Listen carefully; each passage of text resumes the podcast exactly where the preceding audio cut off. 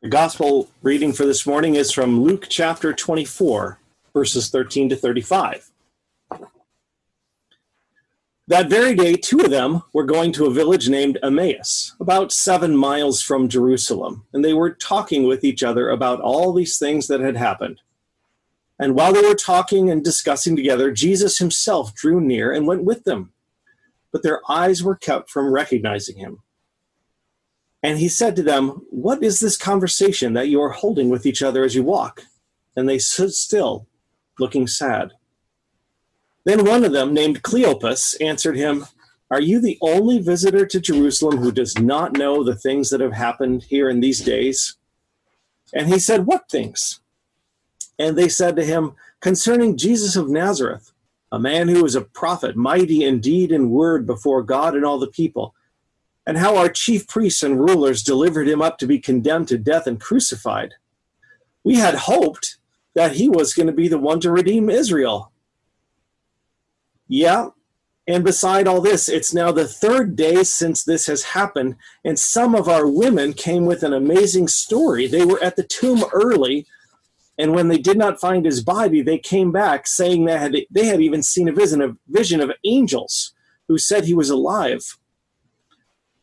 Some of those who were with us went to the tomb and, and found it just as the women had said, but they did not see him. And he said to them, O foolish ones, and slow of heart to believe all the prophets have spoken. Was it not necessary that the Christ should suffer these things and then enter into glory? And then, beginning with Moses and the prophets, he interpreted to them in the scriptures all the things concerning himself. And so they drew near to the village to which they were going, and Jesus acted as if he were going to go on further. But they argued with him, urging him strongly, saying, You should stay with us. It's almost evening, and the day is almost over. So Jesus consented to stay with them. when he was at the table with them, he took bread, and he blessed it, and he broke it, and he gave it to them. And their eyes were opened, and they recognized Jesus. And then he vanished from their sight. And they said to each other, Did not our hearts burn within us while he talked to us on the road, while he was opening the scripture to us? And they got up at that very time and returned to Jerusalem. And they found the eleven and those who were with them gathered. And he said to them, and they said to them, The Lord has indeed risen. They told him, He has appeared to Simon. And then they told the disciples what had happened on the road and how Jesus was shown to them in the breaking of the bread. This is the word of the Lord. Thanks, Thanks be to God. God. Be to God.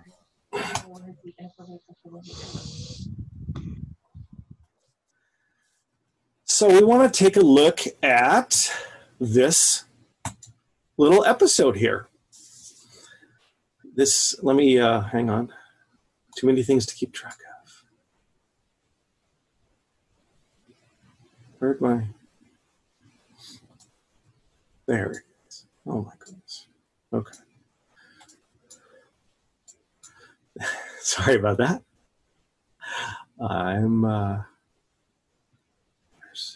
oh. I've only been doing this thing for, you know, four weeks. You'd think I'd be able to get it by now. So, I want to talk for just for a few minutes about this little episode on the road to Emmaus. And there's a, just a couple of things that, for me, make a big difference. Uh, the first thing that, that I would share with you is how, over the years, as I have read the scriptures uh, more more with an eye to real life events, things that are real, really happen to real people it's kind of come alive to me. And it's lots of little details that you can dig out of the scriptures that help you help you see this as a real thing that happened to real people because when when you read it that way it really involves you in what jesus has done in the world and for you um, because it's it's it's kind of easy to distance ourselves from these stories a little bit because we we kind of holify the Bible and we make it into a holy book and and we we print it you know print the gold cover and we make it giant and it creaks when you open everything and it's whew, you dust off the holy book and read the sacred stories, and they are sacred. Don't get me wrong. I, I am not saying they're not sacred stories, but they're also like things that actually happened. People sat down and ate, and they walked, and their feet got dirty, and they missed each other when they said goodbye, and they wondered if they'd see each other again. And uh, and sometimes disease swept through the area, uh, and sometimes bad things happened to good people, and uh, grief was real, and fear was real, just like now as then. And one of the things that I came across just a couple years ago, and I don't know why it never occurred to me before, but it's just a little humanizing moment in here. So you, you got um, you got these two disciples walking on the road, right? And and it turns out we know the name of one of them, and and I'm going to have to share my screen again here for a moment. We know the name of one of them, and because it tells us, right? Then one of them, named Cleopas, answered, "This is speaking to Jesus, whom he was kept from recognizing, are you the only visitor to Jerusalem who does not know the things that have happened here in these days? So here's my question Who was the other person walking on the road? Why did they not get mentioned? Is there some connection between Cleopas and the other person on the road? Why did they choose on that day? Uh, uh on that day, why did they choose to walk seven miles? So that's like two uh, three. That's about two and a quarter hours, right? Something like that. Why did they choose to walk back to Emmaus, and why were they walking together? Those kind of questions uh, uh, take the scripture to a different place to a different place for us. We we see it as a real thing that happened to real people in real places and real times. And I think that with some careful reading, we can make a pretty educated guess as to who was with Cleopas. and the reason is because there's a person with a name very similar to Cleopas mentioned in John. And uh, John and Luke are, are different. They were written at different times. Uh, we don't even know for sure if John and Luke ever met uh, because they, they were in very different places at very different times. And so, one of the things that happens what, uh, is that people are writing these stories down but remember there's almost nothing written. There are there are very few things ever written. Even even though a lot of people were literate because they especially the Jews if they were raised going to Hebrew school they would at least know how to read a little bit and stuff like that. But there's no paper. It's it's it's uh, parchment is expensive and so there's just not a reason to write a lot of things down. So most things are oral and they go by the ear. And so the spelling of names can change. And so one of the things that you have to tease out if you're studying the scriptures uh, with an eye toward the nuance in there is you have to kind of tease out who is who sometimes because the spelling of na- spellings of names can change. And there's a person mentioned in John that has a very similar name. And his name is Clopas. Now, they're writing these 30 years later. Maybe John and Luke have never met. Luke, remember, wasn't actually a disciple of Jesus. He was a later follower of Jesus who was uh, um, researching everything and he's interviewing people. And uh, so the idea that, that someone could be Cleopas in Luke and Clopas in John is not not at all outside the realm of reasonable possibility, especially since it was a fairly small number of disciples, probably at this point. Uh, and to have two names so similar would be a little bit uh, a little unusual. So, where do we see Clopas in John? Well, it's not actually Clopas we see; it's his wife. Remember, one of the things about the the the gospel writing and and about uh, Jesus also is the one of the things that Jesus, the way he moved through the world, is with a sense of equality between men and women, which is very unusual. And one of the things that marks the, the Gospels as uh, realistic accounts of what really happened is so often the men are portrayed poorly and the women are portrayed well. And that's just not what a bunch of guys trying to write a story about something that never actually happened would write. So that's a kind of a thing. But here in John, we see that the Mary, the wife of Clopas, was one of the women who did not abandon Jesus. They were standing there at the cross, being with him in his death when so many other people had abandoned Jesus.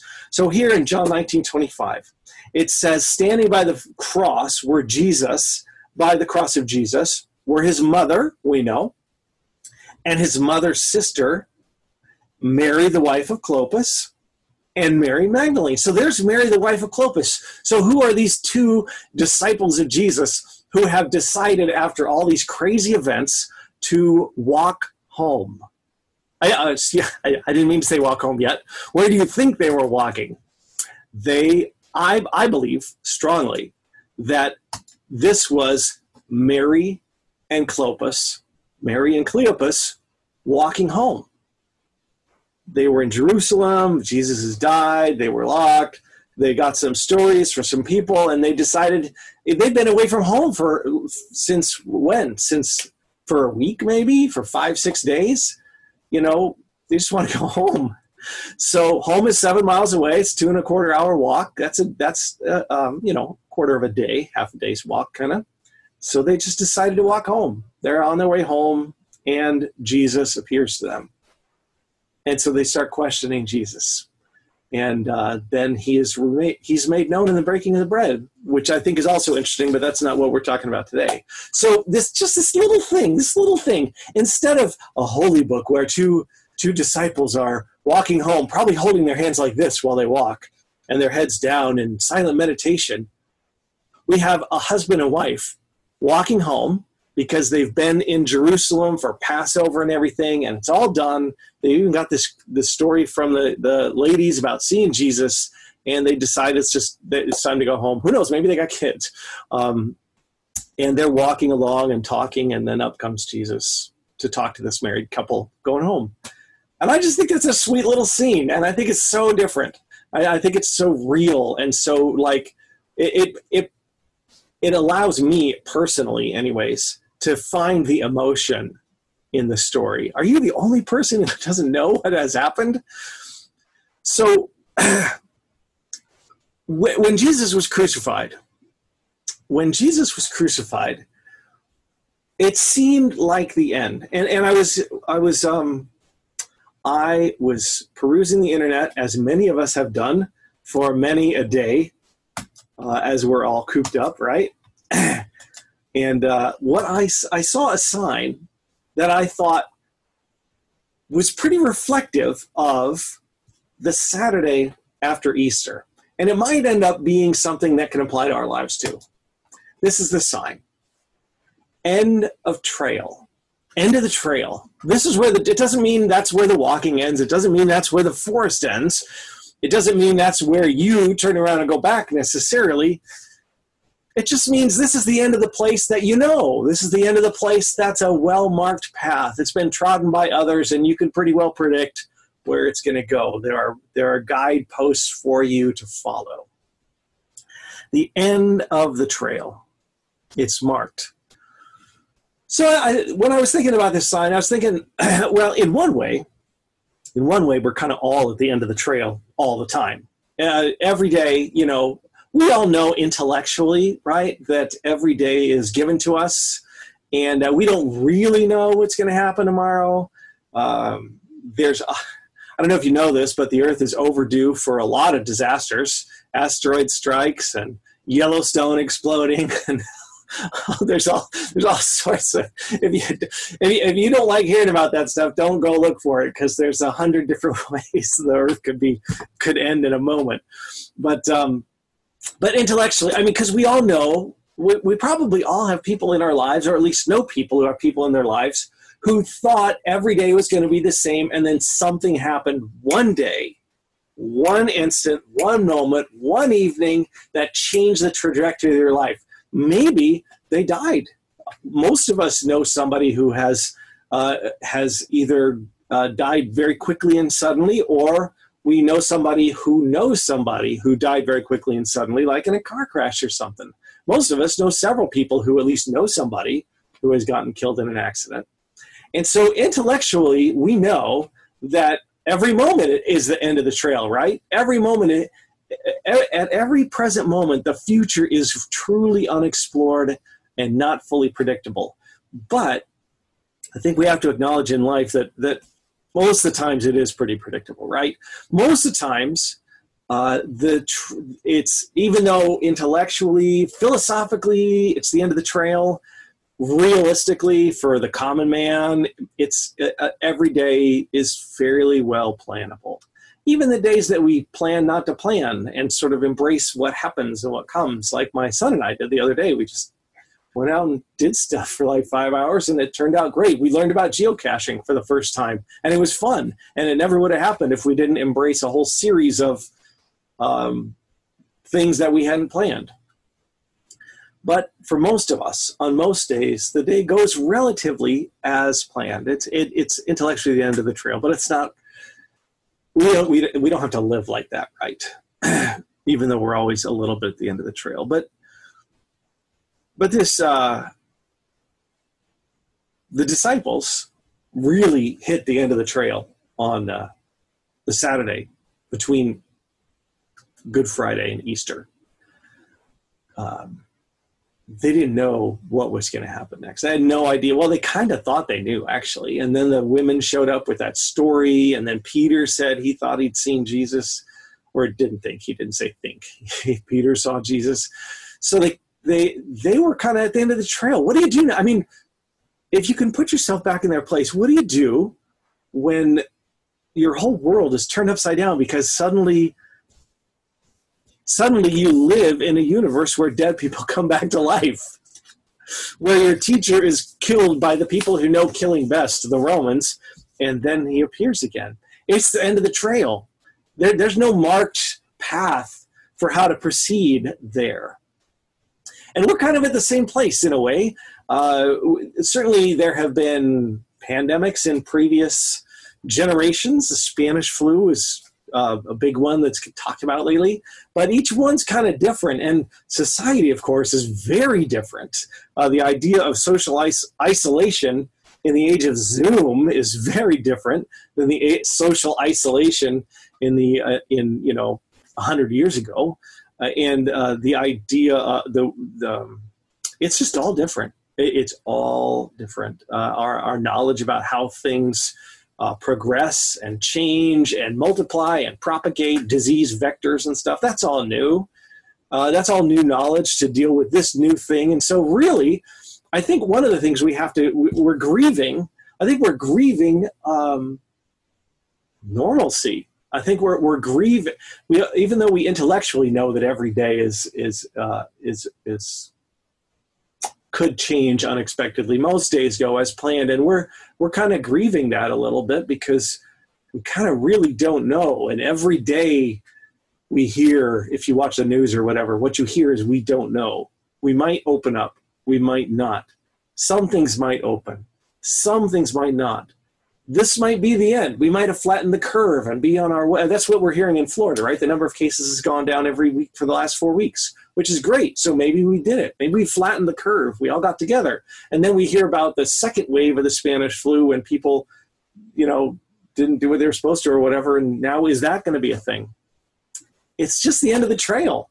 And it's kind of hard. It's hard to not know what's going on. It's hard to know it's it's it's you know there's a lot of people who still don't like to sleep with the closet door open. And it's not because they don't know what's in the closet it's because it's a dark spot. Just like your mind your mind fills voids. We don't like to not know. We like to know.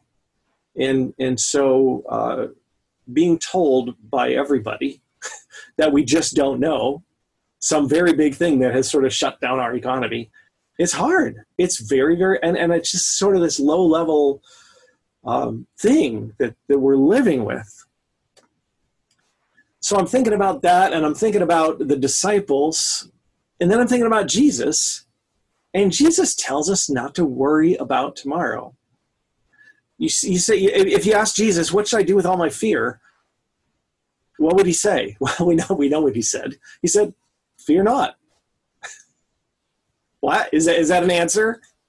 Is is that is that helpful for you? Fear not. okay, thanks, Jesus. You make a great therapist.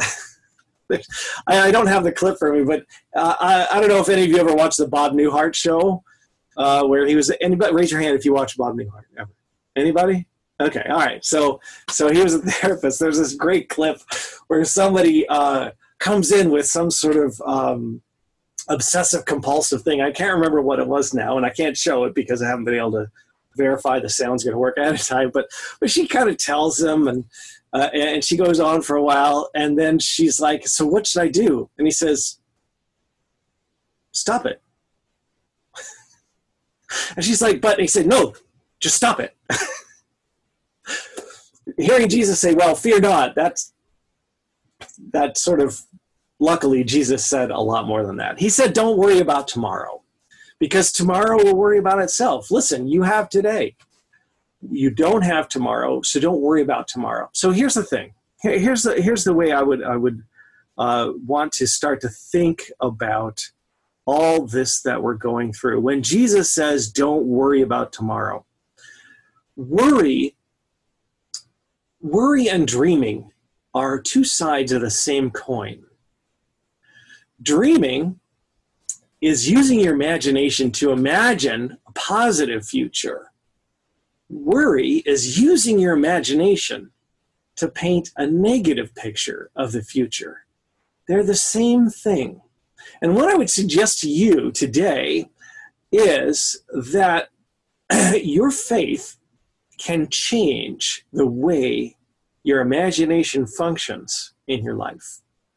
I listen. All of us worry. It's it's a normal thing. It's a normal thing to be afraid uh, because because loss is real and loss really hurts. It you know what. Um, it really uh, sometimes if like my whole family is driving away in the car and I'm home alone, when they drive away in the car, I'm like, oh gosh, I've, I missed them already. What if they get in a car accident or something?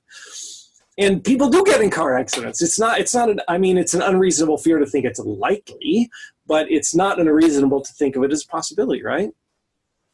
So we're at the end of the we're at the end of the trail here, and we're thinking about Jesus saying, "Don't worry." And we're thinking about the idea that worry is the negative side of using your imagination to picture a possible future, right?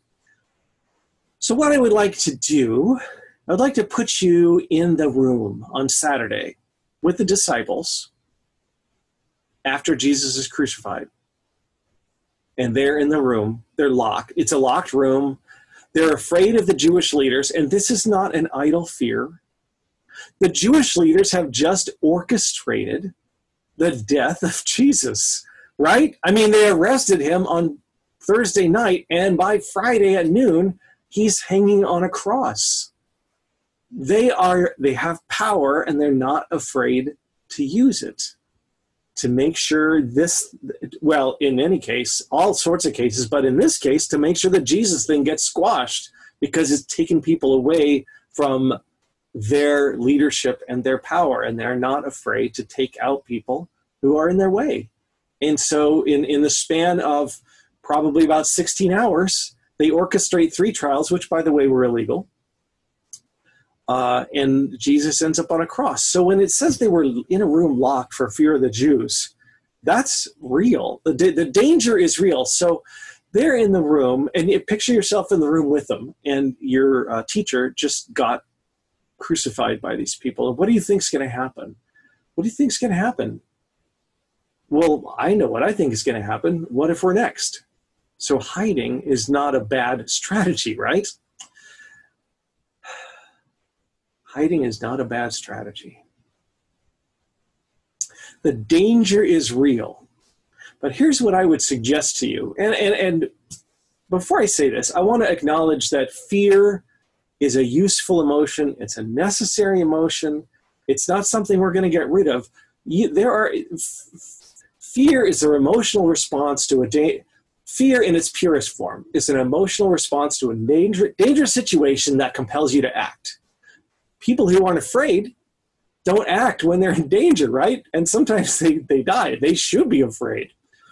So, like, if you're in the middle of the street and you hear an engine racing and the sound is coming toward you, you get afraid and that compels you to act. So I'm not speaking against fear as an emotion that compels you to act. What I'm what I would like you to think about is the way that your faith and the fear that is like it's fear is like your emotional nervous system. You know, if you put your hand on something hot, you pull it off, right? So if you're afraid, uh, you react. But fear so danger can be real, but fear is based on the what you perceive in the circumstance. And the disciples were in the room and it was locked. And I would like you to imagine one different piece, one different piece of data, one flip flop, one change in their worldview, and they might still decide to stay in that room locked but it might change the emotion. So you got the emotion of the disciples, Jesus is dead. What if, what would that room be like? What would be the atmosphere? What would the atmosphere be like? What would the mood be like if they knew Jesus was going to be raised the next morning? Do you think that gathering would be the same if they knew Jesus was going to be raised? The, the answer is absolutely not. Remember, it didn't get called Good Friday until after Easter Sunday. Because on the Saturday between Good Friday and Easter Sunday, it wasn't Good Friday, it was a horrible Friday.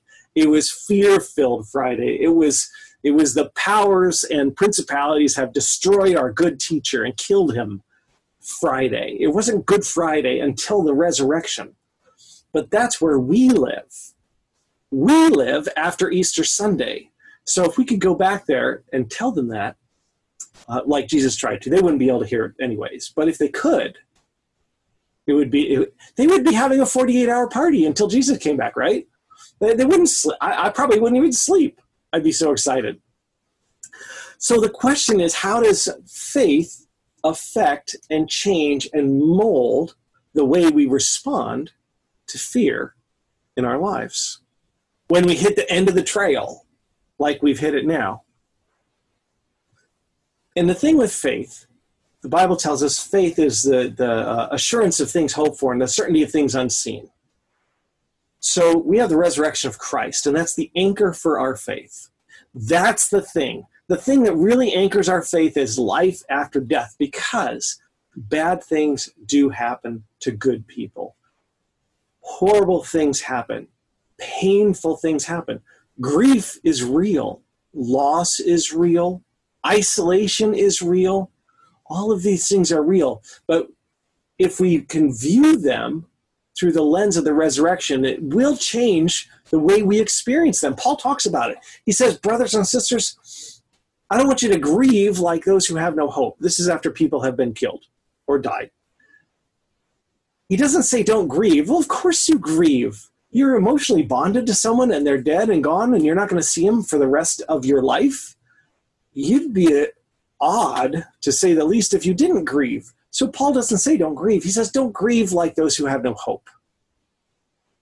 And therein lies, I think, the secret to experiencing the fear that we naturally experience, the loss that we naturally experience. Do not fear as those who have no hope it is the end of the trail. We don't know what's going to happen. But don't don't walk past the end of the trail sign as those who have no hope. You don't know what's going to happen the next step and the next step and the next step, but Jesus was raised. So you know that in the you don't know what the you don't know how you're going through the rest of the forest. It's the end of the trail, but you know you're coming out of the forest. Don't wander through the forest like those who have no hope. Because those who have no hope it's all about fear. It's all about uh, uh, uh, it's all about loss. Maybe preserving what was lost or trying to get it back. For those who have hope, we experience the grief, the loss, the isolation, but there's also a sense in which it's an adventure. It's an adventure because we know the end. It's kind of like riding a roller coaster. If you rode a, rode a roller coaster without the safety bar, your fear would be justified because you'd be in danger but the truth is, in a roller coaster, you're not really in danger, and that's what makes it fun. And and I, I don't want, and I'm not trying to uh, minimize the grief, loss, separation, isolation, the, the things that are painful in life. But I am telling you that in the end, whatever tunnel we're going through, whatever forest we're going through, we come out the other side. And the resurrection is the proof of that. And it changes everything. And so that should change the way we experience our fear, our isolation, our sense of loss and grief. Faith is the perspective of trust, especially during difficult times. And maybe this has had the chance, had the, this, maybe this situation has brought that out. It's an opportunity maybe for you to reflect on your own faith a little bit because it's easy to trust God when everything is going well. That's part of the reason why it's hard for rich man to get into heaven, as Jesus says, because they've got all the resources they need all the time. There's there's nothing to push on their faith. There's they, don't really sense the end of the trail because they they've got the resources already in hand to handle what they need to handle so they don't experience the end of the trail where they have to be pushed on their faith. So there's a lot of things that are uncertain. We, we don't know about uh, we don't we don't know about the end of this and how it's going to change the way we go about our lives day to day. Um, I know a lot of us are worried about the the future of this congregation.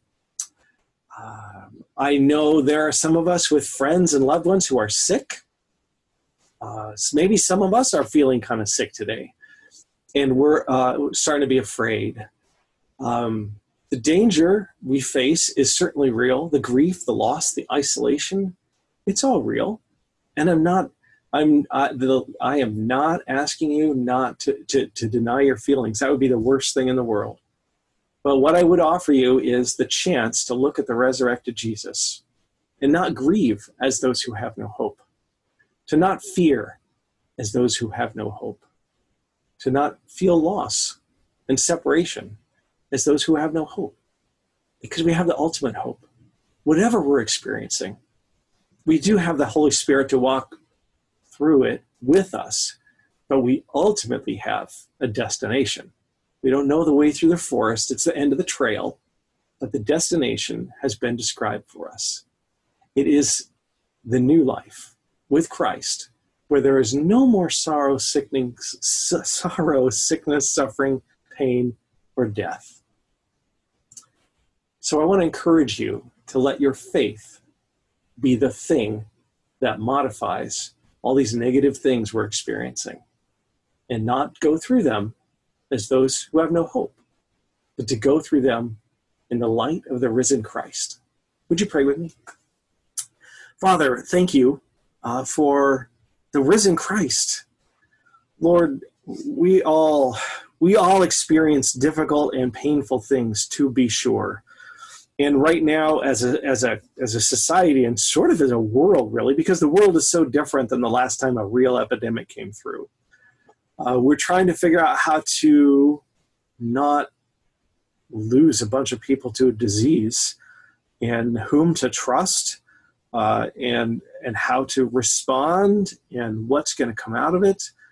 And it, we've kind of we've kind of hit an end of the trail sign in a way in our society, and and I want to uh, pray about that. But more than anything, right now, Lord, I know that a lot of us are experiencing a lot of different unpleasant and uh, negative emotions that are are uh, reasonable uh, we have a reasonable fear because we don't know what's coming. And for a lot of us, uh, we have lost things. I know many of us grieve relationships that have been not put on hold, but certainly have been distanced. Uh, Father, whatever we're experiencing, help us experience that uh, not as those who have no hope. Let us not grieve as those who have no hope. Let us not fear as those who have no hope let us not experience our loss as those who have no hope. And let us not make decisions about our lives and our future out of fear and grief and loss as those who have no hope. But let us embrace what we're experiencing as true, but embrace it in the light of the risen Christ, in whose name we pray. Amen.